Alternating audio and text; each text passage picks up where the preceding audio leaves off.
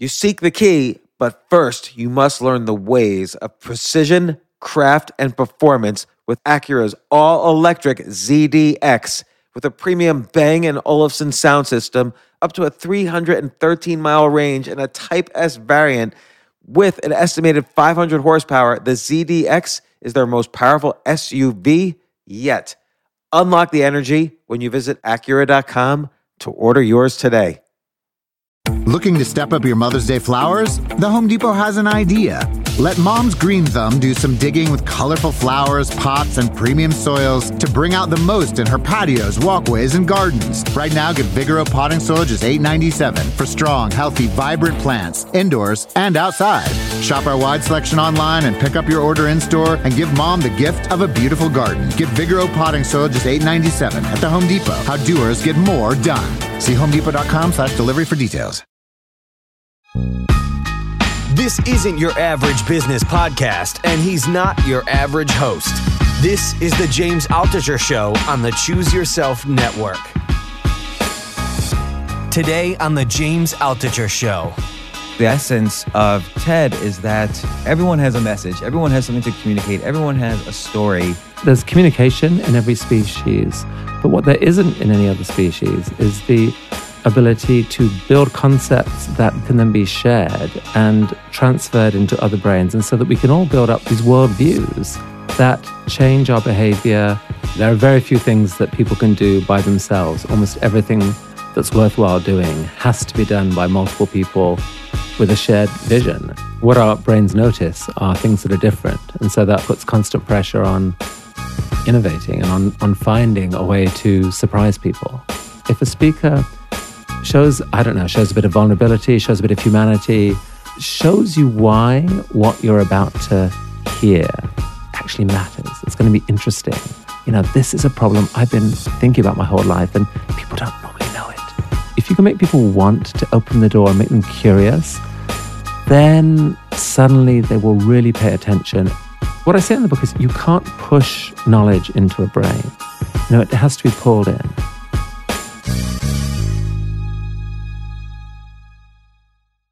Oh my God, I am so excited for this new sponsor, Indochino. Before Indochino, I only had three outfits, but finally I got rid of one and replaced it with a suit from Indochino because they made me fall in love with the feeling of wearing a made to measure suit. Pick your fabric, choose your customizations, submit your measurements. And this week, my listeners can get any premium Indochino suit for just $379 at Indochino.com when entering James at checkout.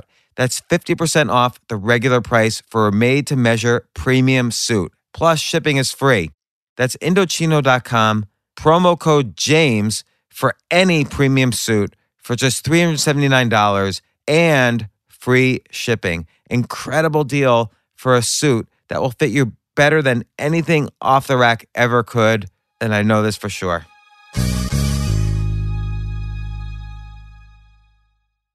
Chris Anderson, the I don't know how to describe it. Would you you wouldn't quite call yourself the owner of the TED Talks, right? The you're kind of like the the the chief of the TED Talks, the the empire of TED, where thousands and thousands of people speak on important relevant topics every year. There's like whatever, 2 billion views a year on the, the videos of these TED Talks, are close to 2 billion.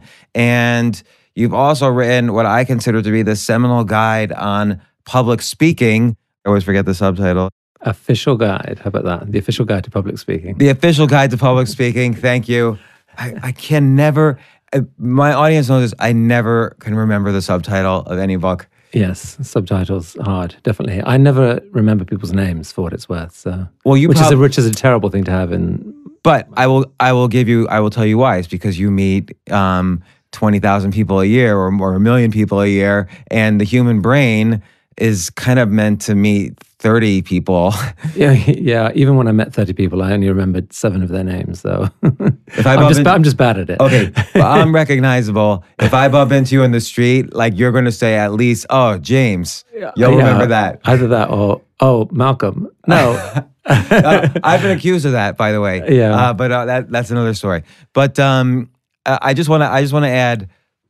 Uh, you've done so many things. Uh, you you you you know. I used to read back in the '90s, Business 2.0, a magazine you started. You were you had a magazine empire. Uh, it's so you the sort of um, capital in one way or the other that you gained from that, both in terms of uh, reputation, money, however you want to put it. You you ended up buying the TED Talks from Richard Wurman, who had started them, and and you you expanded it just in every way uh, with you know thanks to in part to to YouTube and videos, but also with the TEDx and the TED Talks are really the place to go for for knowledge education i kind of almost i mean not almost i do encourage people i encourage my daughters to go watch ted talks instead of going to college they don't listen to me Uh oh.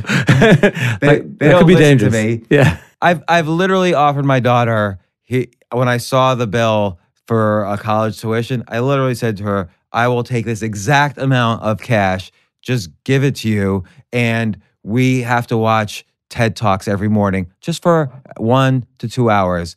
And and then you could do whatever you want for the rest of the day. We don't even have to talk about them. And she she has so far refused me. Wait, so your daughter turned down tens of thousands of dollars so that she didn't have to watch TED Talks. Exactly. That's, yes. That's that I have not heard that before. That is bad. Well, well, no, but then the next step I said is, okay, back off from that. I will give you the same amount of money, and we could just watch a movie every day, any movie you want. In Oh. the first thing in the morning, we watch a movie, and uh, she has so far uh, backed away from that. Now I still have time. She hasn't started college yet. I make her an offer a day, but I think she's getting so used to saying no to me that it's it's it's having less and less effectiveness. Well, maybe we could do a great joint experiment here and see whether that type of knowledge actually works. It would be a very bold experiment by you. But um, W- well, uh, right now though, she's she's she's refusing me. So I don't know. I need to I need to find a new uh you know someone someone who's a willing recipient. It's almost like I want to take an unwilling recipient of this uh, the Altucher Fellowship as I call it, and and and my daughter being the re- the unwilling recipient and seeing if it changed her life i as I Hmm. believe it would in a much more impactful Huh. way than a uh, kind of standardized college education. Um, but I don't know if I'll find this out. Wow. Well, thank you for the welcome. It's very, very nice to be here. And um, and yeah, I'm not the owner of TED. I, the reason that is true is because it's owned by uh, a nonprofit, which I which I set up. So when I when I took it over, uh, I, I bought it actually with a foundation, not not personally, and that was turned out to be uh, a really cool thing. It turned out to have a really great outcome. It's actually the key is one of the keys as to why TED has grown since then. But I am the lucky person who gets to kind of lead the team that runs TED, and um, so yeah, it's been it's been a very very very very fun job over the last seventeen years. I mean, I probably watch TED Talks. I can't say every day because some days are busier than other others, but probably several times a week. There's so many interesting topics. How many te- how many talks are cataloged now between TED and TEDx? Oh, um, combined, there's more than 100,000 now. Um, most of those are TEDx talks on YouTube. Right. Um, on the official, on TED.com, um, there's about two and a half thousand, which are, uh, of which about 500 are TEDx talks. The rest are been recorded at TED conferences. The different people, a lot of people don't know the difference between the two, but the X means self-organized. It's a TEDx event is a self-organized event where we've given someone a license, a free license to go and do the hard work of booking a theater, recruiting people, booking speakers, putting on a show under the TED format and using certain sort of guidelines. We try and help them make it as good as it can, but they do the work. And and so that that's often the public face of TED. There are 10 of those events every day now, somewhere in the world. And um, uh, and so that that's its whole amazing story. But we don't we don't directly like control that. We we um, we have encouraged that, allowed that, and it's it's sort of allowed a thousand flowers to bloom in different cities and so on. Well, I think it's a great thing, and I and I I commend you on it because I think a the organizers of a lot of these TEDx conferences, many of whom I, I either know or I've met or I've been asked to speak at a lot of TEDx conferences, they they are very happy with the TED brand on them, and I think that helps them attract speakers. And I think they take it very seriously. And and and your guidelines on public speaking, they take extremely seriously. Hmm. Well, that's that's cool. I mean, it's it's amazing because they're held in everywhere from the Sydney Opera House, or actually, um, TEDx Sydney has now outgrown the Sydney Opera House. They now have like four or five thousand people in an even bigger venue.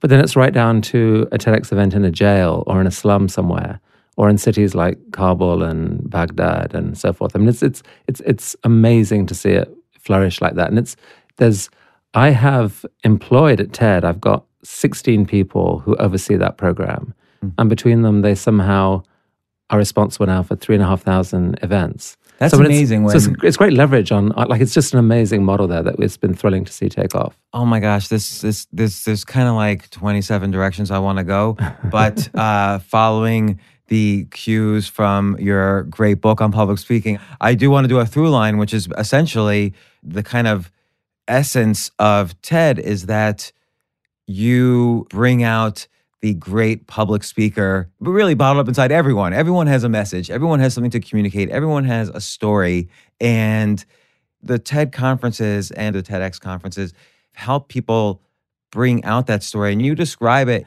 really eloquently in your book. And I'll destroy this analogy a little bit, but you almost make it seem like it's a magic trick. Like somebody has a passionate vision in their brain and they need to transmit it to the 500 sitting people in the audience. And the only way they're able to do that is essentially with their voice and movements and, and whatever else they do on stage. So it's it's this kind of like brain ESP trick, the almost the way you describe it in the book. And then the book itself is great because you you are just hardcore. You say, I as the reader get the impression you after seeing thousands of talks and good talks and bad talks and media, all ranges of talks, and plus you get this the analysis. Oh well, this talk got a, a 10 million views, and this talk got zero views. So you get statistical analysis too. You're able to say, okay, here's what I've isolated out as good pieces of a talk, bad pieces of a talk, what people should think about, and you break it down in every way. And it's so important because you know Jerry Seinfeld has that joke. Uh, people are more afraid of public speaking than death. So they would they they'd rather be in the grave than giving the eulogy. so so and and I remember the one time the one time I did a TEDx uh, I did TEDx uh, San Diego. I I've done I've done thousands of public talks. Okay, but I'm always scared right beforehand. And and particularly TEDx San Diego had thousands of people at it, and I was so scared right beforehand. I I honestly started crying and I thought I would just leave because the the girl right before me was brilliant. Like she was just so amazing. She had uh, a disability that she had grown up with, and she talked about how she had dealt with that disability and how she had overcome it. And then and then there was supposed to be my talk, and then after my talk was going to be the San Diego Ballet. So uh, so without feeling too competitive with the ballet and this girl who was so sweet and so kind and and and also describing her disability and so on without feeling competitive with them i thought like oh my god i'm nothing and i'm i'm like a nothing sandwich bracketed by these two amazing you know pieces of bread. And so i literally was going to run out of the hall and just cry And somehow you didn't, right? I didn't- well- just about stuck it out. They wouldn't let you go. they, they probably wouldn't have let me go. Um, what tends to and what ends up happening with me in a lot of cases is uh, I get very nervous right up until I hold the mic, and then suddenly a persona develops, and I'm able to do it. I don't know what happens. I get like That's a great. boost of energy, but I also find that I, I, I mean, I read your book, and I and I before your your book when I was doing public speaking, I think I instinctively was doing a lot of those things, and I kind of Mm. corrected myself on some of the bad things. But it's but I think with public speaking, the more you know, the more you need to learn, and Mm. there's always room for improvement. So so before I drill down on on all the techniques, I, I just want to describe to you the experiment I've been doing lately, which has helped my public speaking.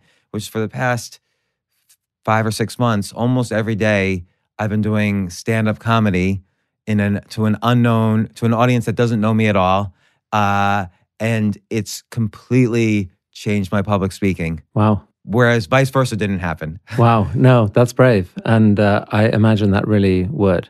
I mean, people, speaking is so familiar, people definitely forget how much of a miracle it is. Um, I, I really think it is humanity's superpower that we, we can, you know, we can do this, that someone can have um, you talked about a vision. I mean, the, the currency I, I, see, the core currency that is communicated in a, in a good talk is an idea. You know, that exists in someone's mind. That, that, if you knew what that was neurologically, it would be this really complex pattern, probably involving millions of neuronal connections of some kind. Um, and it is completely amazing that that exact pattern can be transferred and amplified and multiplied, basically recreated in, say, a thousand people out there.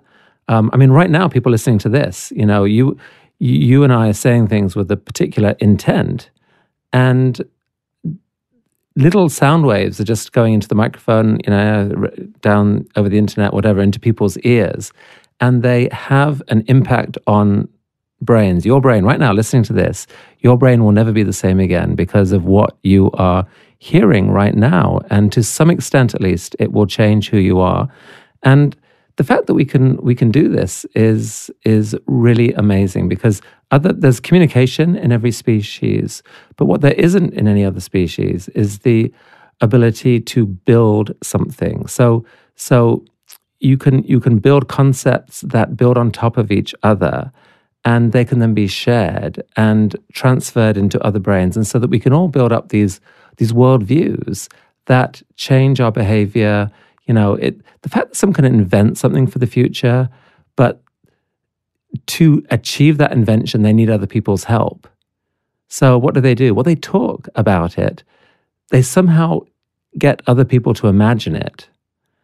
And that imagination creates excitement. And then all those people excited join together and they make that thing possible. I mean that that is ama- an amazing, amazing thing. No one else can do that, and it's and so it's it's really right at the heart of the reason why humans are humans, why progress of any kind is possible, is the fact that we can we can share these ideas with each other and and get each other excited about them, and both those things happen in in, in speaking. Yeah, and, and and just to add to that, and I'm sorry if I interrupt occasionally. I, I tend to be a, a, a, serial interrupter, but. Um, uh, it reminds me of it's not just that communicating the ideas, it's communicating them well. Like there's a there's yes. a talent, not a talent, because like anything, there's a little bit of talent and a lot of bit of skill. Uh, there's a skill to that communication to communicate that idea. Like maybe if I have an idea for electricity and I communicate it to you not so well, your brain only gets slightly rewired. And maybe if the next person is an amazing communicator,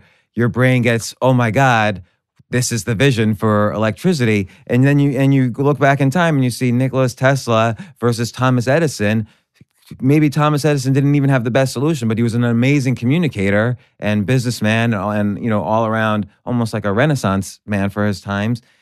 And he was able to communicate his vision for for the future of electricity rather than Tesla. And and that's just one example of maybe a uh, millions where skill and communication change, altered the course of the world. And I don't think people realize, for, for even for, whether you're an entrepreneur or a writer or a public speaker, it's this skill is it is the crux of the matter. It's so important for for for every doing.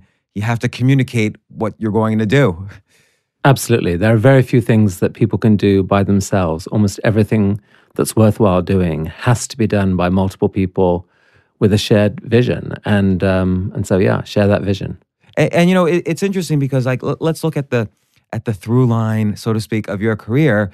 You of course started uh, Business 2.0. You were involved in many magazines about the future and technology and computing.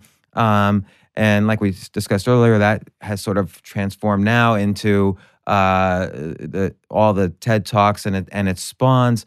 But TED, of course, stands for technology, entertainment, design. And I think if you look back to the mid 90s, nobody really knew at that point was the internet going to be an e commerce platform? Is this going to be a new medium for entertainment or a new medium for information? All of the above. So, all of these things did sort of intersect. And I think you were at the crux of that, and, and Ted now is at the crux of that intersection because that is still still sort of, you know, uh, you know, being born. Right. And the first TED conference was held in 1984, and there, there were that was the year that the Apple Mac um, was was launched, and it was the year that the compact disc was launched. And, and it's you, no and, and, it's no mistake that Richard Wurman was a graphic designer. Right. No, in, in, in, indeed. And so so right right back then, you had um, both those two uh, uh, inventions were they integrated technology, entertainment, design in a, in a, in a really sort of um, powerful way. And so that it seemed to the people at that first conference that there was this amazing sort of synergy between the three fields. And everywhere they looked, um, they could see more ways where where you could you could build on that. And uh, I, I, mean, I, I, first went to TED in 1998, like 14 years later, fell in love with it. Um, by then, it was already starting to branch out beyond those three uh, core fields because the truth about knowledge is that uh, it's it's all connected, and you, we've got this weird paradox in the world where, on the one hand, to get anywhere, you kind of have to pick your subject and kind of go deep into it. But on the other hand, um, if you don't know the broader context, if you don't know what other people are doing, if you don't know how what you're doing relates to the rest of what's out there, you may miss out on on the biggest innovations, the biggest possibilities, and and also the biggest way just to explain what you're doing. So so th- there is there is enormous power in having at least some communication being across discipline and trying to get people from different fields talking to each other, break down the silos. You know, ideas uh, famously said they, they don't come out of nothing. They they you know they mate with each other. They spark. Multiple ideas come together. They ignite in a brain that is ready, and poof, something brand new comes out. But that only happens if that brain is open to you know like a really diverse set of stimuli, and uh, and that might mean watching um, a you know a, a, software engineer followed by a physicist followed by an incredible musician. And it's in that mix that something suddenly becomes crystal clear and so i think i think that was that was what was so thrilling to me was that by day 3 or 4 of ted i was having ideas and making connections i never thought would happen um, because of that sort of uh, in just immersing in what other people were doing, which I wouldn't normally do in a busy job. Like it's like I'm not interested in that over two or three days of immersion, you find out that you actually, you know, it's it's really, really mind expanding to get involved in multiple areas. Well, well, and I think you see this from the perspective of someone who is at the top of the the pyramid there of all these talks. So, so you've obviously watched. I don't know if you've watched all the talks, perhaps, but it's not not all of the TEDx talks. But but, sure. but many but many people listening, including myself, have watched so many of the talks, and and it's just like you say, and I think this is this is true in any um, kind of innovative leap in society. It's all about this this mating of ideas, this idea sex that okay, we're gonna talk about design, but also technology, and now we can create not only new works of art on the internet, but new services on the internet, which, oh, is it an artistic medium? Is it a service medium? Is it a commercial medium? And all of these things happen when you combine um, disparate ideas health, technology, education, and so on. I mean, obviously, um, many people have probably listened to the Sir Ken Rob just by the numbers. Many people have, we know many people listen to the Sir Ken Robinson TED Talk. It's the most popular one, and it's on education. And I love his one anecdote where this girl um, is what we would now classify as ADHD or ADD or whatever, and and schools would instantly give her medication, uh, the the teacher or the doctor, whoever said, um, "No, no, she's just just get her out of this school and put her in dancing school, and she becomes one of the best dancers ever." And uh, it's it's that kind of creativity and new ways of looking at things that no matter how much data we accumulate as a society and kind of outsource our basic decision making to, we still need, need our own creativity to take us to that next level. And I think listening to these talks help us with that. That's right. And I, and I think creativity is only going to become more important as a human skill, you know, where, where it might be the only. To, it might be the only important human skill after a while. It, certainly, one of the most important. Maybe there's other unique forms of human empathy and connection, uh, human service to others, whatever. But but creativity. Um, that that will probably be one of the last things to be truly taken from us by our robotic overlords. And, um, although it's funny, like on on music, uh, you could you know there's like David Cope at uh, I guess at UC Santa Barbara has software where you can't he could his software can make music you can't tell the difference between that and a Mozart piece and so on some levels creativity is is trying to be mimicked by by algorithms but I think then there's an always a next level. That that's right. I, am not certainly not saying that machines can't be creative, but um, um, but humans humans are remarkably sophisticated. It's never a static thing. Like what what was yesterday's creativity is not today's creativity. And I I, I think for genuine, I think nurturing creativity is going to be one of the thrilling aspects of of the next couple of decades. I think we're going to see an explosion of just amazing aesthetic. Um, uh, ama- it, people will be inventing things, putting things together, remixing in ways that we can't imagine. And I think I think um, whatever the machines do, there will be an infinite sort of paint box there for people to get immersed in. So so certainly, if I was a parent with a, a kid at school now, having nurturing their creative skills would be would be really a high priority. And hand in hand with that uh, as as you expressed in the book, and as many people have expressed, is developing not just a skill, but really a great skill at at communicating and uh, and I think public speaking. You have to be able to to communicate your idea, your creativity in a clear as, as clear a way as possible, and that's ex- it's more important than ever. Right, and to be clear, it's not it's not we're not just talking about someone standing on a stage and and saying, "Ladies and gentlemen, uh, let me talk to you." It's it could be someone standing in front of their iPhone saying, right. "Hello, hello, YouTube. Um, what have I got for you today?" And um, you know, so there's the, the the art of public speaking is evolving in real time, and and in fact, the exist the fact that um, great things are visible online is is really accelerating that art so that people people are getting inspired by how other people are talking and sharing and presenting and um, it just in the, in the years I've been running TED, I've seen the art, the physical art of standing on a stage, public speaking. It's, it's evolving the whole time. What worked ten years ago probably doesn't may not work the same way now. People have to keep you know moving it forward. Right. So so I want I want to talk about that. I want to talk about the art of public speaking and and how to develop it. And I, I want to address slightly what you just said, which is that people don't realize the competition is not just other public speakers, it's Trump's tweets, it's uh, a song, it's a, a, new book by John Grisham, it's it's the the the eleven billion dollars Netflix is spending on original content for TV shows. So there's a lot more competition for your attention, and that's part of the reason why public speaking has to evolve, and part of the reason why why even though I've done for myself decades of public speaking i can't stop improving and i'm always nervous and i'm always thinking what do i need to to, to do? But let, so let's talk about it. For for for for the art of public speaking um, and and again i highly recommend people read your book but let's just dive into all all of the different issues. What what do you consider is the most what's the most important for you when you're going up there to public speak? The single most important thing is clarity on on what you want to say. Like often people go and they're interested in lots of things, right? At any one moment in time, you're interested in lots of things. And you think, well, I've got so much time, so I'm going to talk about as many things as I can in that in that time. Um, that's not the right approach. It's well, what's the, an example of that? Um, well, I mean, an example of that might be um, I don't know, as, as a, a, scientist coming in and that they've been working on three projects and they try and explain all three, but but no one ever really understands any of them because because they're all a little bit, you know, they all involve too much background to be able to share, just summarize. So, the, so the trap that so many speakers fall into is is called the curse of knowledge, and it's that people forget what it's like not to know something.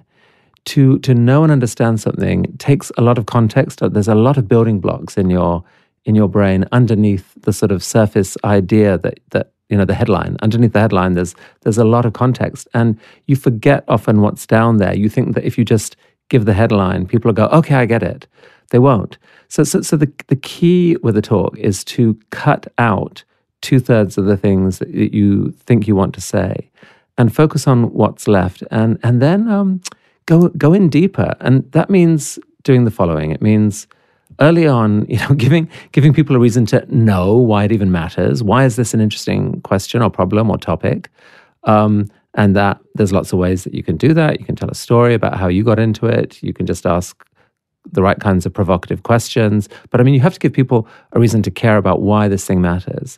And then, you know, take people on a journey on like, like a detective story almost, of exploring it. You know, is this a way of understanding this? How have people thought about this historically? Um, why doesn't that obvious way of thinking about this make sense anymore? Um, you know, describe a couple of dead ends almost, and and then give examples about how you have started to think about something. So so often people will say, "Here's my idea," and it it doesn't really land. And the reason it doesn't land is because people can't. You know, it's a conceptual thing. To understand it, people need to know concrete things. How does it actually relate in the real world? You know, and um, and like, so what, what's an example of that? Like, what's an example? So, so, so, bridge us between uh, some example, clarity of vision, Right. and how it relates in the real world that, Right, that, so- that you appreciate. Um, right. So sure. So so so you know the psychologist Dan Gilbert came to TED and he wanted to explain this idea of synthetic happiness and that how um, people, even when really bad things happened to them, a few months later weren't that unhappy, and after really good things happened, a few months later weren't that happy. So you Eh. could say that, and you've explained the idea, but it hasn't landed. And and the the way he got it to land was to give examples, and he so he quoted. Pete Best from the Beatles saying that not joining the Beatles was the best thing that ever happened to him. And you go, what? And um, or, or he quoted um, uh, a business executive who'd, who'd gone to jail and how that that had actually been been the key, his key to a better life. Or he, he quoted stats on lottery winners and paraplegic pe- people who'd lost the ability to walk and people who'd won millions of dollars. And a year later, they're actually both back at the same levels of happiness. So it's, it's, it's those, those examples make what he's saying astonishing and real. And then you think, well, then you really want to know what is the psychological mechanism that is underpinning that? How could that even be? And it's, it's, it's that grounding. And, and, and um, so many speakers make the mistake of just going at the conceptual level. Um, they think that by saying, "Yeah, um, if something bad to you happens a year later, you'll be you'll be just as happy." That doesn't that doesn't convince you. It's, I mean- the, ex- it's the examples that convince you. it, it, it's the examples. I mean, and, and it's funny. You break out in your book. You break out the difference between examples and storytelling. But of course, examples are a type of mini stories. So he has kind of Yes. the cla- the overriding clarity. He wants to explain a, co- a complicated concept. So he gives a series of mini examples to trigger your curiosity, and then he's able to dive. Now that you're on the edge of your seats, oh, what, what's going? I want to be like Pete Best and be okay with the bad things in my life. Right. Uh, he, he- he's able to then take you take you to the finish line. Where, whereas he might have also said, uh, when I was uh, six years old, I, I lost a leg. I mean, he didn't, but Right. was- you know, he, he might have also taken you on a journey, which was uh, the arc of the hero. And, and, and but I'm just as happy now, according to the F, the uh, MRIs and whatever. Yeah, exactly. I mean, I mean, an example is a story. Um, it, th- those terms can be are often interchangeable. In, in the Ken Robinson talk you just talked about, what you remembered from the talk was a story. Right. You know, if Ken Robinson had just said, "I'm really worried about the loss of creativity in schools," no one would have remembered the talk. The fact that he made everyone laugh hysterically for 80 minutes and then gave this extraordinarily moving story about Andrew Lloyd Webber's choreographer as a girl, and you know everyone remembers that story, and it rams home the power of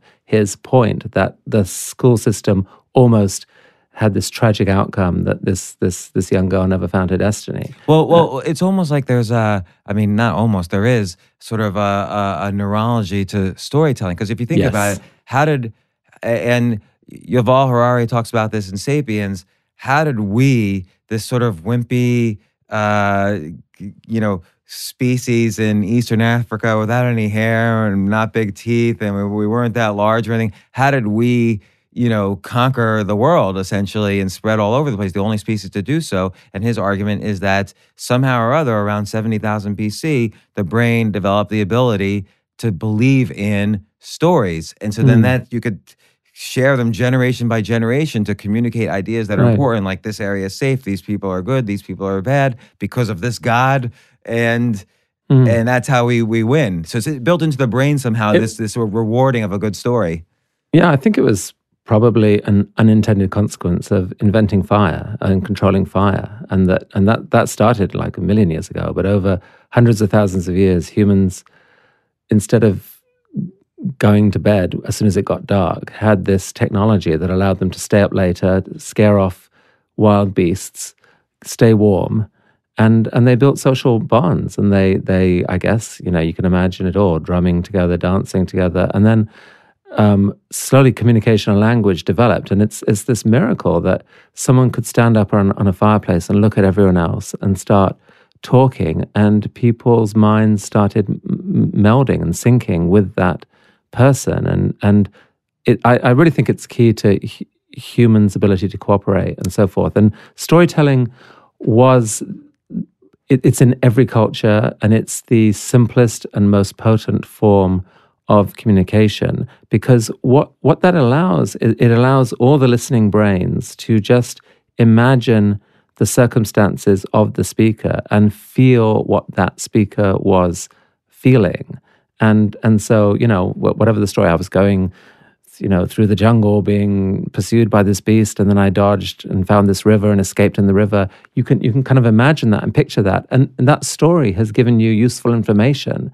Next time you're chased, you think, wait, maybe there's a river somewhere I can escape to. You know, so so and actually, it's a safe way to get that information um, as opposed to let's say many other species have to actually experience a bad thing repeatedly to then avoid it someone could listen to oh don't drive 160 miles per hour while drunk because this is what happened to me i lost both my arms and legs That's right. and now the listener could say okay i'll, I'll never do that Exactly. So so so you can definitely make a case that storytelling had a had a had a literal evolutionary um, consequence that we that we co-evolved with storytelling. That great storytellers and great listeners had an evolutionary advantage, and and and that is why stories have become more and more important to us.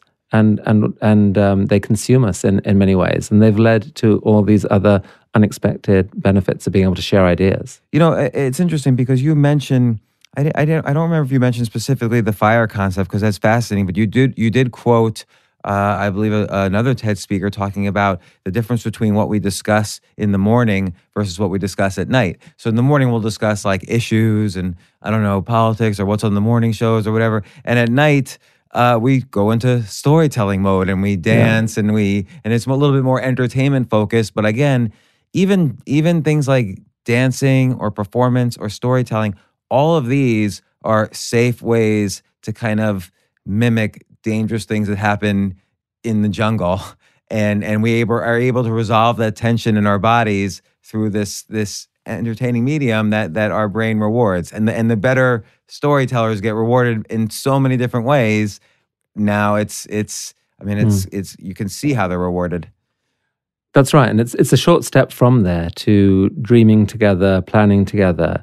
Um, but um, from the point of view of public speaking, what what the key thing to remember is that this storytelling is de- is a deeply primal human thing. When you when you tell a good story, you're tapping into something that's that's tens of thousands of years old, and um, and and so yes, um, you you use them. I think I think occasionally speakers are great storytellers, and that's all that they are. And there's like the stories are always entertaining um, and gripping.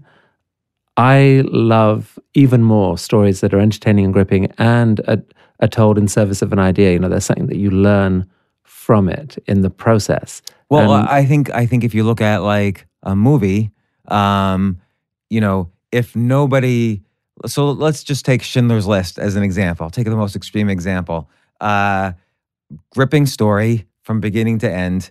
Um, every has all the characteristics of a great story, and and of course Steven Spielberg's one of the great storytellers of of all time. But of course, you you learn the the viewer learns many things, and the, char- the main characters learn many things during the movie, and the viewers learn many things during the Hmm. Yeah. movie, and that makes Schindler's List maybe the best movie of all time.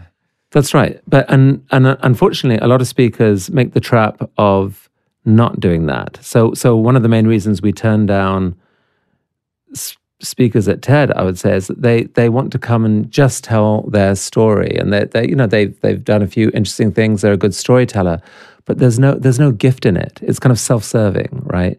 Um, it's it's I'm so interesting on stage. You know, let me tell you about another cool thing I did, and and um, and they're forgetting what what I think is the core idea of, of a great talk, which is it's it's supposed to be a gift. It- you know, you're mm. supposed to be giving something to the audience, and they you've got this chance to for for hundreds of people to walk away never quite being the same again. And they will if that happens they will always remember you that you that you that you gave them something that they could use in their lives. So so telling stories in service of an idea in service of a gift from you the speaker to the audience i, I think that's a really important principle for a great talk I, I love the idea that the idea is the gift and the stories are in service of the gift. So can I give you an example to, and you can tell me if this is the an analogy for what you just said. sure So Ted Williams is one of the you you you're not from the U.S. So I don't. I'm assuming, but I'm still assuming you know who Ted Williams is.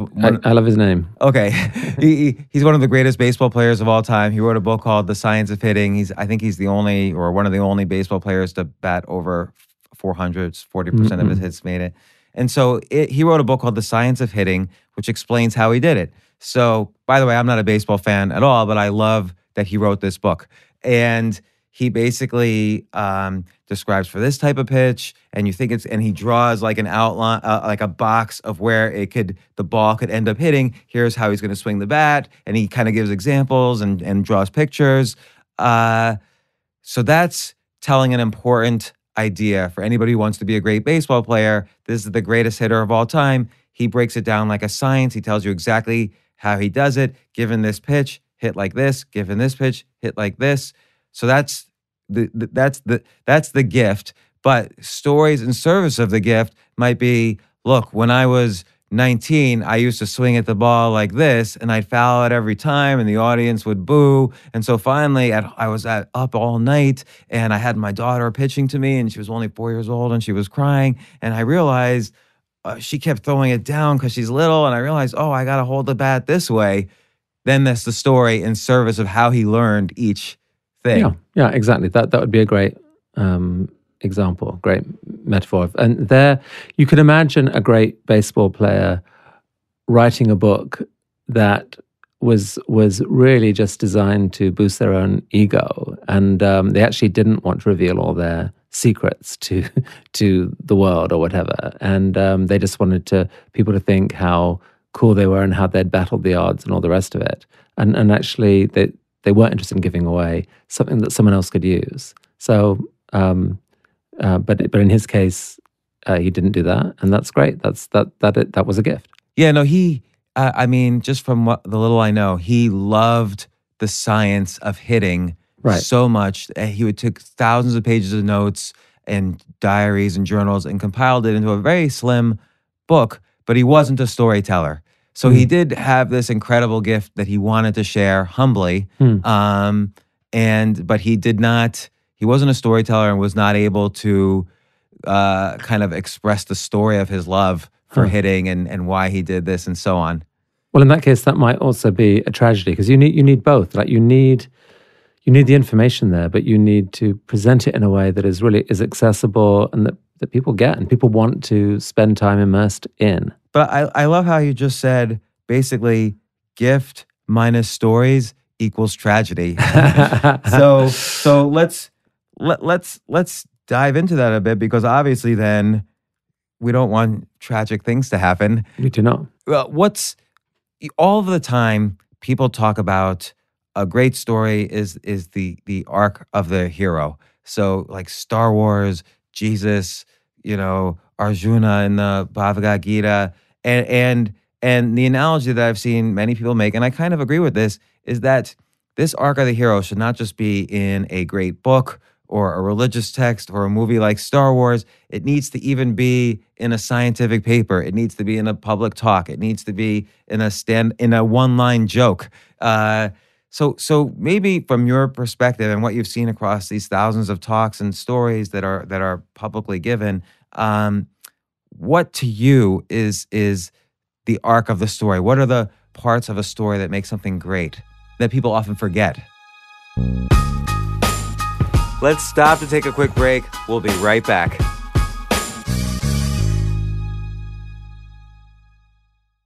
You know, I never thought I was going to wear a suit again. I used to wear a suit uh, when I went on TV news shows and things like that. And then I just, I got rid of all of my suits. But now, Indochino has changed my mind. I'm seeing suits in an entirely new light. Let me tell you why. It's because it actually fits. Most suits go by a generic size chart small, regular, large. What's regular anyway? When you put on a suit that's made to measure, something that actually fits your body, it's life changing. Indochino invited me to their beautiful store. They have a bunch and two in New York City. I went to the one on Broome Street and they measured my chest for me, my arms and my legs. But thank goodness I'm not ticklish. I'm a professional. The point is this Indochino is making it easy to get a perfectly tailored suit at an incredible price. Here's how it works visit a showroom or shop online at Indochino.com. Pick your fabric, choose your customizations from lapels to pleats to jacket linings and more. Submit your measurements, place your order, and just wait for it to arrive in just a few weeks. I really recommend if you've never had that experience of wearing a made to measure suit, then just consider giving it a try now because the feeling is amazing. It really is different. And this week, my listeners can get any premium Indochino suit for just $379 at Indochino.com when entering James at checkout. That's 50% off, half off the regular price for a made to measure premium suit, which is a really, really great deal. Plus, shipping is free. That's Indochino.com, promo code James for any premium suit for just $379 and free shipping. Incredible deal for a suit that will fit you better than anything off the rack ever could, ever would, ever should. What are the parts of a story that make something great that people often forget? The types of stories that I'm most interested in are stories that are in service of an idea. I mean, the the, the term for that is, um, or that I use, is parable. And I, I don't mean that just in the religious sense. Sure. That's how it's most most often used. But it's it's a story told where where if you pay attention to it, you will you will learn something from it. And and I think sure. I mean most you know there's mo- most stories um, you know have a protagonist who goes through faces some kind of challenge and then it's resolved. I mean that Ken Robinson story you told was was an exact you know example of that. Of here's a girl she's suffering at school. Um, nearly a disaster happens, but then she goes to dance school and there's a sort of triumphant ending. And, and, and that's and, similar to the examples that uh, uh, Dan Gilbert does as well, because they're like mini stories, again, in service of this higher idea. So in Ken Robinson's case, the, the revolution in education or what needs to happen. In Gilbert's case, the idea of what is synthesized happiness. And then there's the different example, which is the entire through line. Uh, a story goes through the entire through line. Right. So I mean, I think I think to tell a story effectively, you know, that, that you need to the context needs to be set up so that people can understand the parable part of it. They can understand why you are telling this story, and often you just you know you need to pay attention to which parts you can which parts are actually necessary. Sometimes when you hear people tell stories. Um, they just they go on for f- far too much length about pieces that were only in, of interest actually to you and your friends and sister, and, and not to the rest of the world, and, and are not necessary for um, the communicating the idea behind the story. So, hence, so the, hence the need for development of skill of storytelling. exactly, of just of of being of putting yourself in the audience's shoes. Is this really like is what's the key way to make this story land so that every part of it is is effective? And um, Uh, and if you know, so, so it's not even though stories are the easiest part of a of a talk to give if you're a speaker because you don't lose your way. Like everyone can remember a story that, that there's a, that that because your brain is reliving a sequence of events, it doesn't forget. You know, like you go, uh, you, no one loses that a talk at that moment It- in a it- talk. it's, it's true. It's just like I always forget subtitles, but I'll remember story. Uh, the story in the book, in between the page, in between the covers. Right. It it exactly syncs with how our brains are sort of structured, and and and um, so so all that is easy. But people, um, so where it goes wrong is just that you you forget a key piece of context that was actually needed for the story to land, or you just pump in too much detail that just actually isn't needed for the the the idea that you're really wanting to people to focus on. But if somebody's putting too much detail in, two things are happening. One is they don't realize this is a weakness of theirs, otherwise they wouldn't do it. And the other is they don't know how to eliminate the detail. So, Right. so how can you? So one way, of course, is with a coach or an accountability partner, but sometimes that's that's difficult. You just need you actually just need a, an honest friend um, who who who is roughly represents the type of demographic or whoever's in the audience, and you try every talk. You should try it out on people. It's amazing to me that pe- people do not bother to rehearse talks. You know, musicians rehearse like crazy. Um, ath- athletes practice.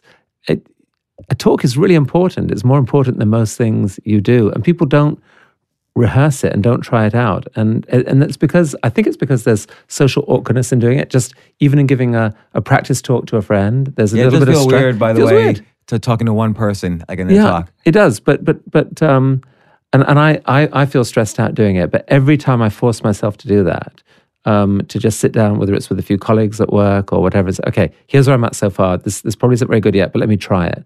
You learn so much about, and and then you know, so so ask the specific questions. Did I? Where did I go on too much? What wasn't clear? Um, where did you get bored? Uh, uh, how, how you know is my tone sounding okay? Sometimes when people speak, they kind of go into a oration mode where they suddenly think they have to be grandiose um, instead of just being conversational. You know, the, the the feeling you want when you're giving a talk is as if you're at dinner with a great set of friends and you're just sharing with them something that you're passionate about. It's that con- conversational style is, so, so, is, so, is what you so, want. so it's interesting because so not not only the structure of the story where we kind of initially where, where my question was initially going, but but really um, different aspects of the delivery, like like the cadence and the rhythm and, and so on. These are are instrumental to the to the storytelling.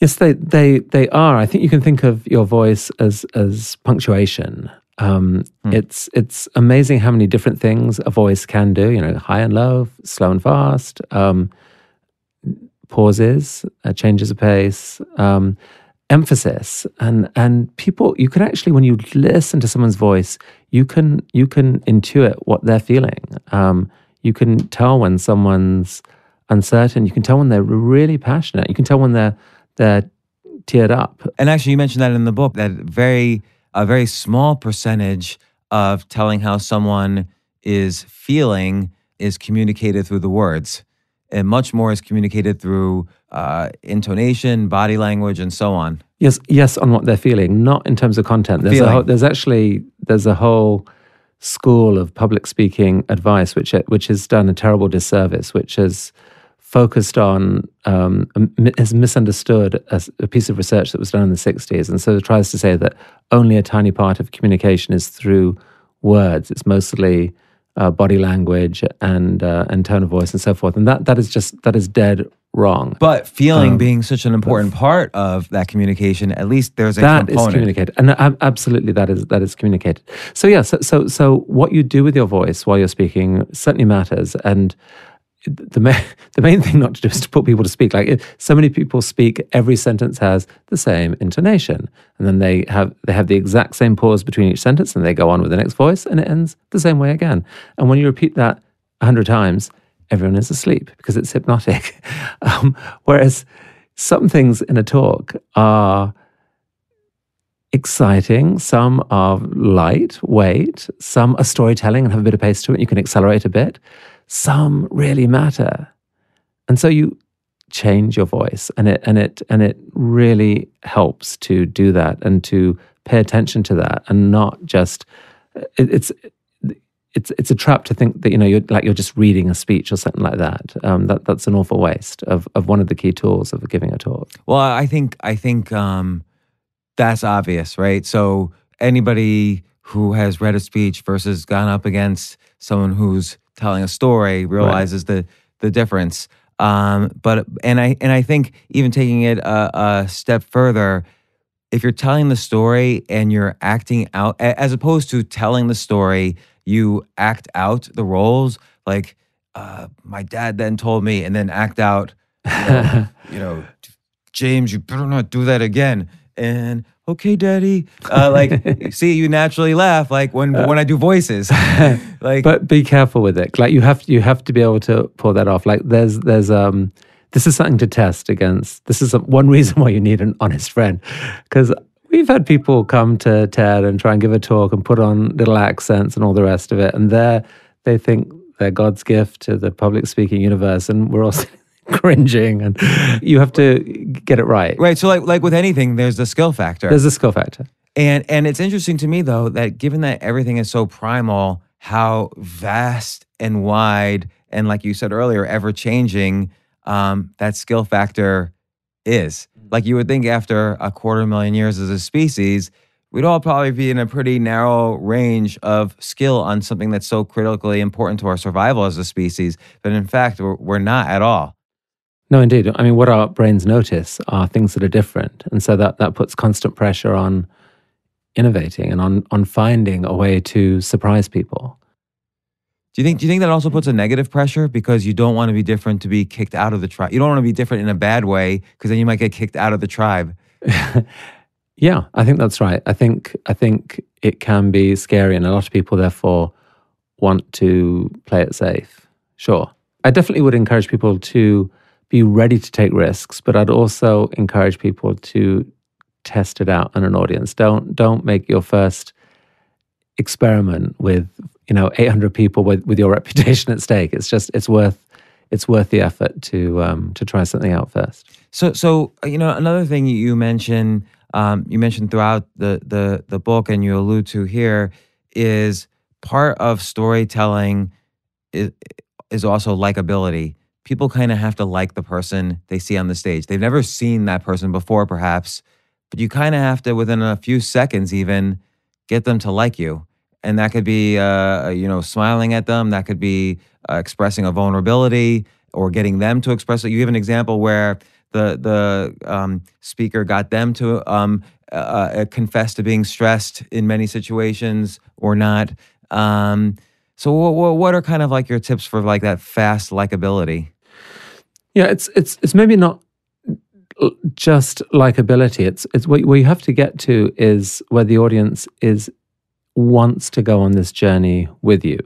So they may not like you in the sense that they'd want to, I don't know, date you or have a drink with you, but they want to be intrigued by you, and they they they you want them to trust you enough to open up their minds and give you a chance to put some of your ideas in there.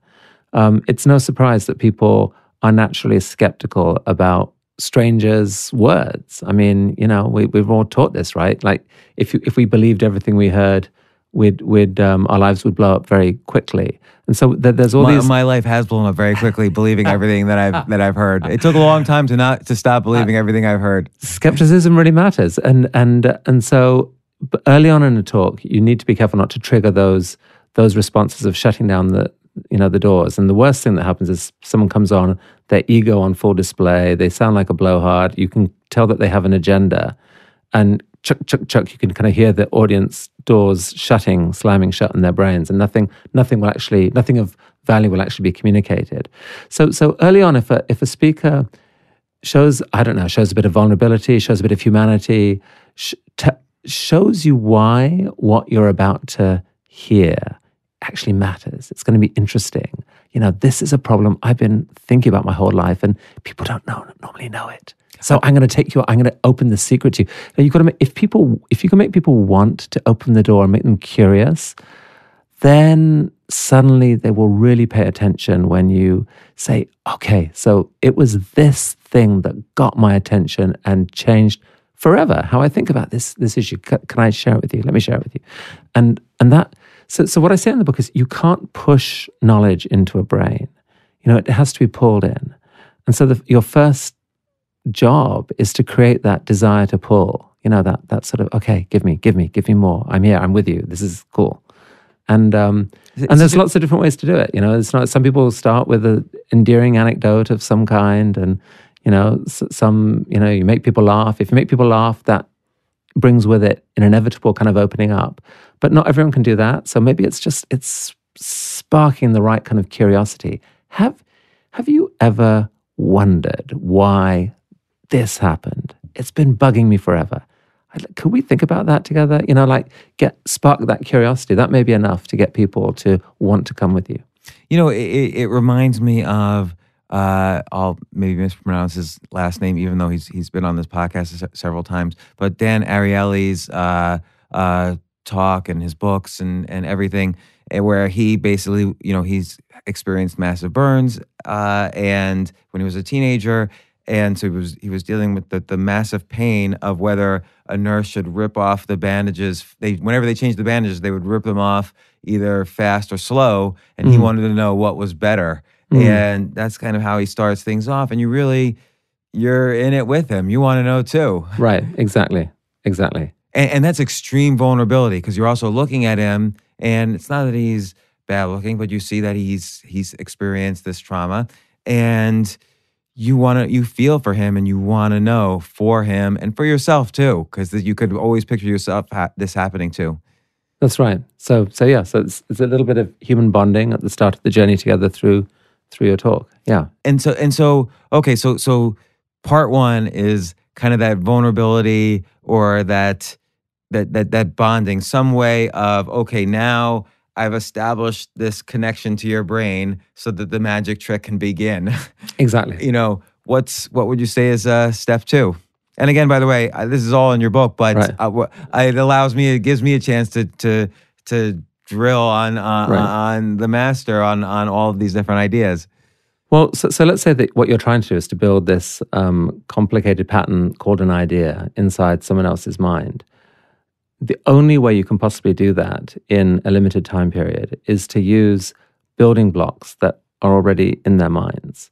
Um, mm. You can't build the whole thing from scratch. So, you know, you assume that they speak the same language as you, and each one of those, each word that they know has with it a series of concepts, and and so so the the key is to have a sense of where the audience's start point is. So many talks go in and use a piece of jargon or a piece of knowledge that that, that the listener doesn't know what to do with. Um, so so I talk about what's an example. Well, so, you know, um, a, a, software engineer might come in and and um, talk about code branching on and you know whatever, and some, and everyone's going, okay, I'm gone. Um, you you you have to have a sense of where the audience is. And it's and often this means just test again just testing out a talk.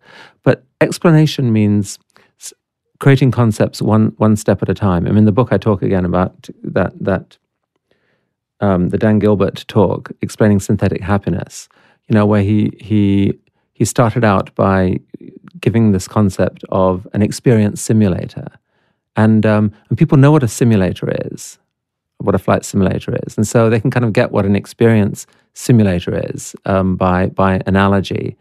And from that was one of the key sort of concepts that he needed to get to explaining synthetic happiness. And it was a series of blocks put together one on top of the other, where, where you kind of get where he's he's going. In um, um, in a talk we had about CRISPR, um, the key explanation for CRISPR, which is, you know, it's a complicated piece of science. It's a really important piece of science um, because of, of, of, its implications. But, can, can, you describe but, what CRISPR is? Well, so, so this is this is this was the explanation. It was it is a word processor for gene editing. So you know what a word processor is. That's an existing concept in everyone's mind. If if it wasn't, by the way, if no one ever knew what a computer or a word processor was, the explanation would fail. But if people know what a word processor is and they know what a gene is, then a word processor for gene editing that tells you, okay, I get it. You can cut and paste genes to make them be whatever you want. That's what CRISPR allows you to do. It actually uses bacteria to cut and paste um, elements of DNA into different parts. And so it gives you at least an intuitive sense of what, what CRISPR is and what the power of it is, because you know what the power of a word processor is for, for writing. And, um, and, and, and that, that so, so a lot of explanations depend on choosing the right metaphors and making sure that the concepts are introduced in a sort of logical order where you know you need one to build up the next. And it's it's hard for speakers to do because of this curse of knowledge. You know you, you forget what it was like not to know what you know and and so certainly if, if you're trying to explain something difficult you just need to really pay attention and go through multiple versions trying to say is is every step of this really clear and we certainly spend a lot of time with, with, with speakers trying to encourage them to say, you know, this particular part of what you say is underexplained. Um, we need a little bit more of that. That, by the way, you're going on too much. You know, like it's giving that kind of feedback is is um, it's really hard to do individually. And and and you know, how important is it? And again, I'm thinking again the the, the classic arc. How important is it after you? So so so you've established this bonding you're you're you're you're kind of um, like you say building using the building blocks that are already in the audience's head so that, that they're able to kind of build with you uh, how important is it then to keep bringing back not necessarily vulnerability but like and then i had this problem and then i had an even more difficult problem and then they cut off my funding and i had nowhere to go yeah i mean look every every talk is different and the the last the, the, actually the single biggest message of the book is that there is no formula to public speaking. It's it's you don't that's the last thing you would want. Otherwise, life would very quickly get boring. Um, you want you want a thousand different approaches to speaking. So so that there's there's just tools, and explanation is a, is a key tool. Storytelling is a key tool. Um, some some talks sure have a have a, a story that sort of builds throughout the whole talk. It may just be your own journey of discovery um, that you take people on. Um, other talks, not so much. You know, you you tell a story and then you move on and, and explain the idea itself and where it's where it's heading. Um, I mean, there's a th- there's a thousand different types of talks. So so outside of the storytelling, I get on the stage. I've got my idea. I've got my my story, and I'm I'm feeling pretty good about it. And I've, I've got my my voice and, and, and what I'm going to do with it how important are things like, um, you know, moving around the stage, trying to establish eye contact with the audience, maybe even engaging with the audience, which is a little riskier, uh, doing power poses, as Amy Cuddy suggests in her famous TED talk. Uh, uh, what, what are what are other aspects that people should at least keep in mind on a, on a checklist? I think the power poses were probably for before the talk to to sort of you know, feel get the um, which by the way monica lewinsky says in, in your book she, she says did. she says to you that she did power poses with amy Co- cuddy coaching her on them that's right before the talk you know it's work, work off some of the adrenaline and um, yeah uh, and and it's it's it's a it's a good technique for fighting nerves. Let's say on stage, there's there's no right there's no single right answer. I mean, the the the one trait that you sometimes see speakers do that you wish they wouldn't is sort of shift from side to side rhythmically. They shift from one leg to the other, or they step forward, they step back, they step forward, they step back. It's a, it's a sort of they're fighting nerves there. There's sort of a little physical tension in their body, and they're without knowing it, they're sort of fighting that, and it that sort of repetitive movement feels a bit hypnotic. So when you see that, um, the advice is just hey, just breathe a bit, just stay still. You know, let your feet be still on the stage. Move your upper body, sure, to express, but but the sim- the simplest way to give a talk is just to have the lower part of your body still and anchored, you know, on the stage, and then your upper body is is uh, flexible and mobile. You can move around. You look at diff- look at different people, but it's also other people are comfortable walking. If you walk, that's great um, it makes sense from time to time just to stop for a moment for the key points, and uh, they will have, actually have added emphasis that way. Eye contact absolutely is important. This is um, this is like one of the fundamentals of human to human communication.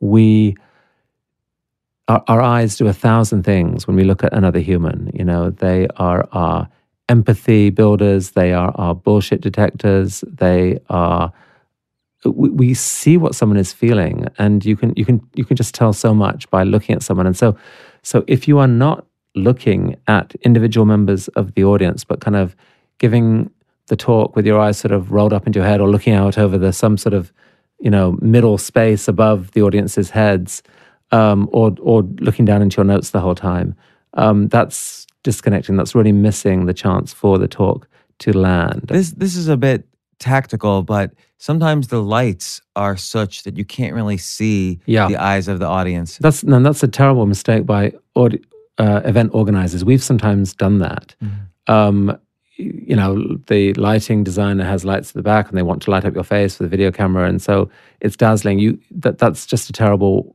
uh, way to do it because speaker audience connection really matters. And so I think it's okay if you're in that circumstance. I mean, it's something to talk about before with an event organizer. It's okay to ask for house lights to be brought up a bit so that you can see people. Um, and uh, but better yet, you know, tr- try and test out what it's going to feel like on stage before you actually give the talk.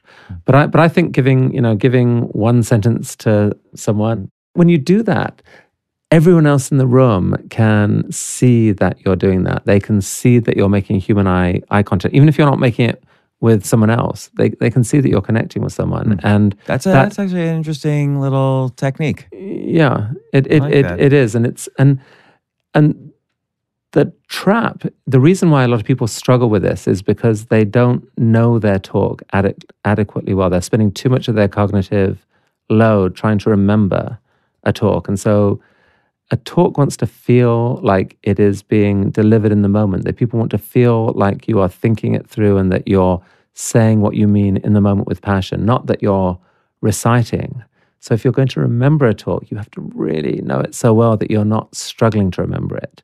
And that way you can you can look around at someone and just smile at them and say in the moment, you know, this this is why I'm passionate about this one point right now.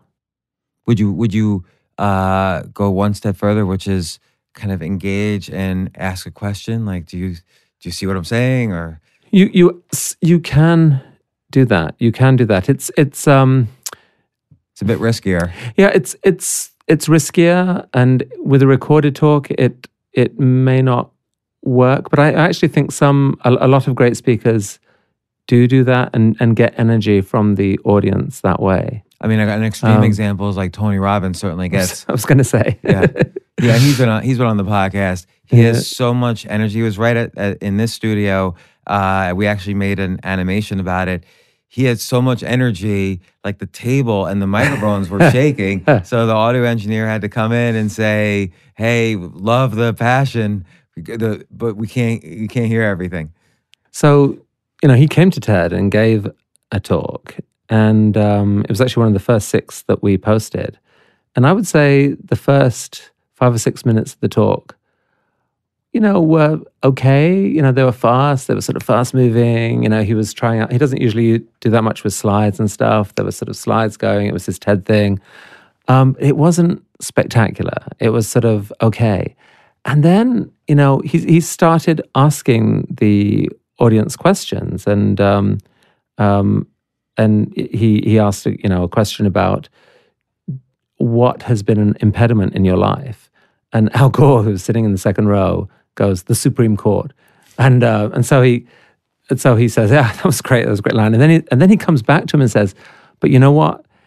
If if you'd he he he starts talking about the power of emotion. He said if you'd shown half the emotion you showed yesterday when you spoke you would have won that damn election. And the whole room er- erupted and and and he's and he was saying thank you for your energy to to Al Gore and, and so that interchange transformed that talk and and from the rest of the talk he was he was on fire and so yeah he What, and- what, did, you see as different for the rest of the talk? Like, is it the how people perceived him, or or did he actually act differently? he he he was no longer going through his shtick.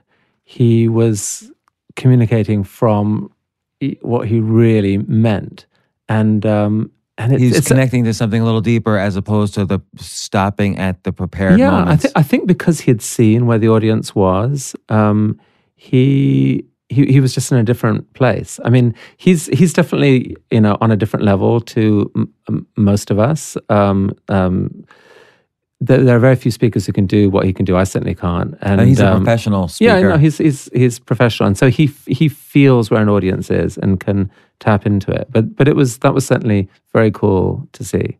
Yeah, no, that I I remember that interaction actually. it's funny because it, it's funny what you remember of talks because you watch like a thousand talks. Obviously, you don't remember every talk.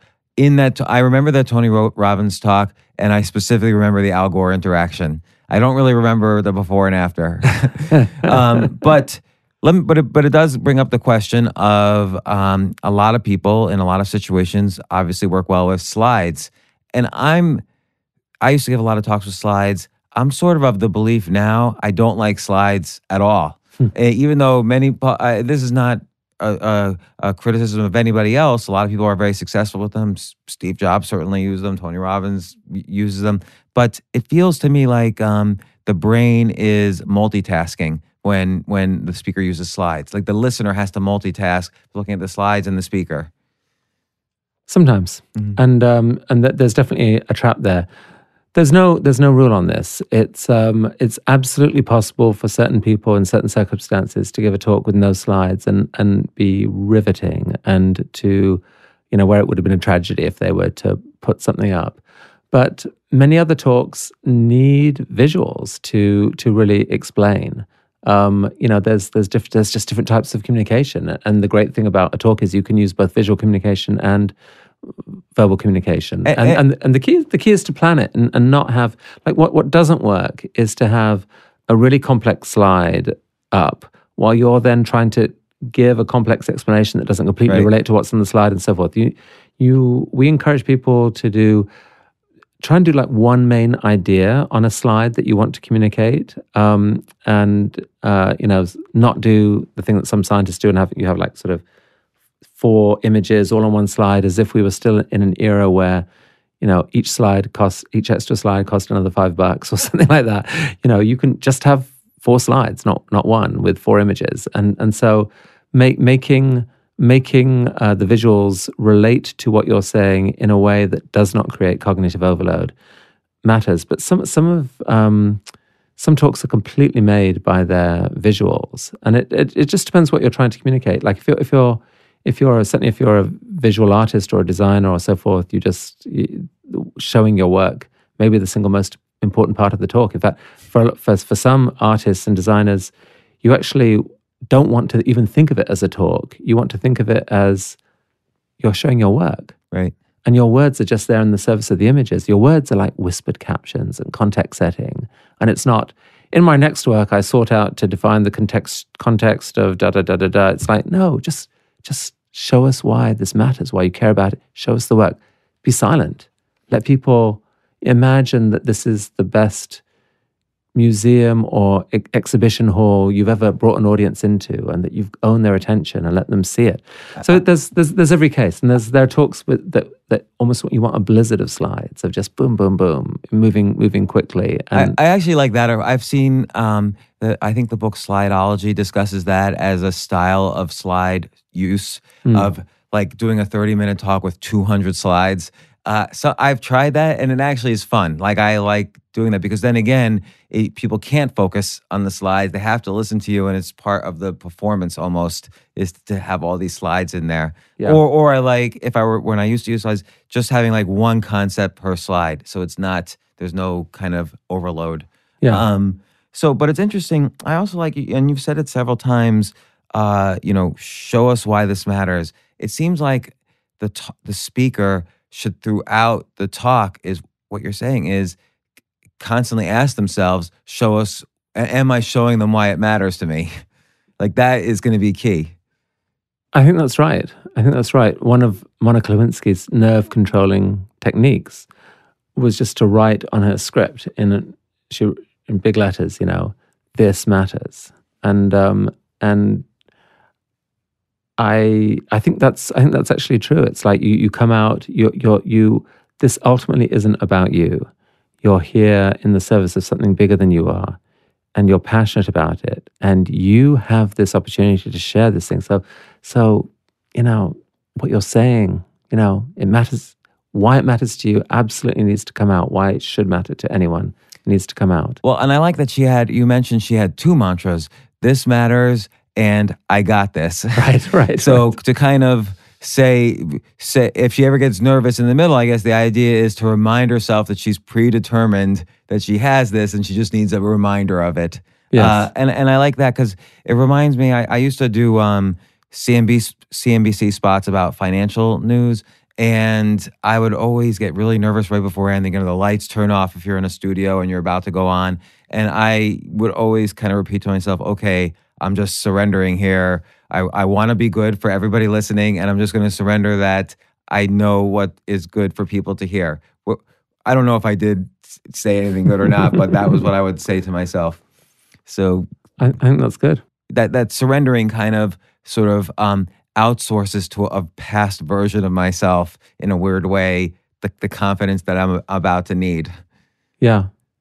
Yeah, it's good. I mean, look, every, everyone has a different way into this. There's no, in some things, there's no, um, there's no one solution. But but for anyone nervous, anyone nervous should know that if you're nervous, you are not as nervous as Monica Lewinsky was coming to TED. Stakes were pretty high for her on that, and um, and she absolutely smacked it out of the park. As she changed her life out of that. It well, um, yeah, she might say that. Um, I mean, it was it was a spectacular talk, and um, you know, I, I, don't know how many. I think more than ten million people have seen it now, and uh, it's probably changed some of the culture on the internet. Not enough yet, but but uh, we we were very very very amazed and impressed to see how she she turned abject fear into a, an absolutely brilliant talk. So so so final thing, which is let's let's just touch on the conclusion of the talk. So here's where the magic trick has already sort of happened, but maybe the audience isn't 100% aware that it's happened. You know, the, the magician's already done all the, the kind of finger work he needs to do, but the reveal hasn't uh, necessarily been cemented in the brains. Mm. Uh, what what's what what are some tips you would give for concluding, or or a checklist, or things to think about? I mean, I think in the book I give lots of ways to end a talk, lots of ways you really shouldn't end a talk. And so your negative examples are great all throughout. And see, it's like like people.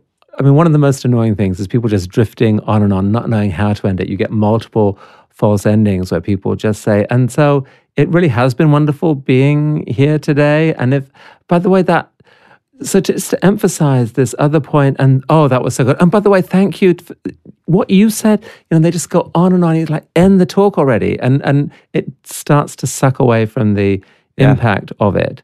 Um, sometimes people never end with just like a, an emphatic, um, satisfying sort of final sentence.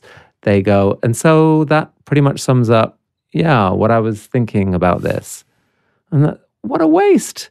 You know, you've just spent, you know, maybe days preparing a talk and, you know, the last half hour giving it. And you can, that's your best shot at ending because pe- people remember endings. And there's no way that anyone's going to re- burst into applause at that moment or whatever. Right, it's very important. So, There's a recency cognitive bias. People are going to remember exactly. the end, and they're going to actually remember. If, even if your entire talk was bad, but your end was good, they're going to remember you as giving a good talk. If your they, end they, is good, they may they may well. And then the other thing that people do is you know they spend the last five minutes thanking all of their colleagues and all the rest of it, which which is also exhausting.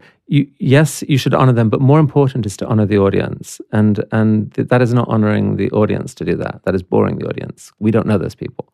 Um, so, so, so I think I think you know it depends on what the talk is. Like a talk that is presenting, uh, like sharing a new piece of work that you have something you've discovered or thought about. A natural way to to end is to show what this means. So, so what could this lead to? Well, here are three things it could lead to. Da, da, da. And uh, and if that happens, this will be the most exciting thing that's happened in my life. Or you know what? Like just you. So that so there's the implications of the work. Um, then there could be a call to action from people. Um, if I have persuaded you that this matters, this is what I urge you to do hmm. tomorrow do this tomorrow. Set out what that thing is. So there's the call to action. There's there might be um, a sort of uh, you know the big the next big unanswered question although that that may feel a, a little open. Sometimes speakers will set, give themselves a challenge. I stand i'm here today telling you that i'm going to do this x. We had um, um, bill stone um, who was a cave explorer who came at the end of his talk and he pledged that he was going to take a team of explorers to the moon you know and he wanted to lead that team and he was inviting people and it was just it was just a it was just sort of a great triumphant That that is a great way to end. anyway the, the point is it's think about your ending. Like if you if if you are going to remember any part of the talk know the opening and know the ending. The last three or four sentences know them. Like everyone you- can remember that and because that that is what will give it impact I, I also like what you just said though about Bill Stone because that gives a visual image as well. Right. So giving a visual image gives more excuses for other for people to remember what he just said. yes Uh, this I this unique thing of like a bunch of people, maybe me, um, exploring a cave on the moon. right So like I just can't even. You have to work to picture it, but everyone's going to, and then they'll remember. It, it, it it gets stored back in more neurons. You know. indeed indeed So so so. Um. Uh, first off, thank you so much uh, for for coming and doing this podcast. Like public speaking is such, uh, and, and communication in general is such an important part of my life. It's just been a pleasure to to ask you questions about it. I highly recommend your book. Tell me the subtitle again because I always forget. TED Talks: The Effective Guide to Giving a Great TED Talk or something. something like that it doesn't matter Chris Anderson gives it, writes the, the the key book on public speaking, which I can't remember the title of, but I but I have effectively remembered all the content. Right, I brought up tons of examples. You've you've remembered. You've asked great questions. We've we've. There's actually no need for anyone to buy the book now. You know, you've you've heard. no, no, all. no. I'll tell you what. I'll tell you why there's a need to buy the book. I'll tell you why there's an important need to reason to buy the book. I did not bring up the negative examples. So you um, gave many. Here's four bad ways to give a talk. and by the way, one of them I so 100% agree with because I'm seeing it in kind of the book publishing culture now on Overdrive, which is the inspirational talk. like yeah. the the the pseudo inspirational book is hitting like every genre of inspiration from self help to to business. I I I hate it in a book. I hate it in a talk. And it's and, and Yeah. you think to yourself, well, what about I have a dream? No, that's not what Martin Luther King was doing.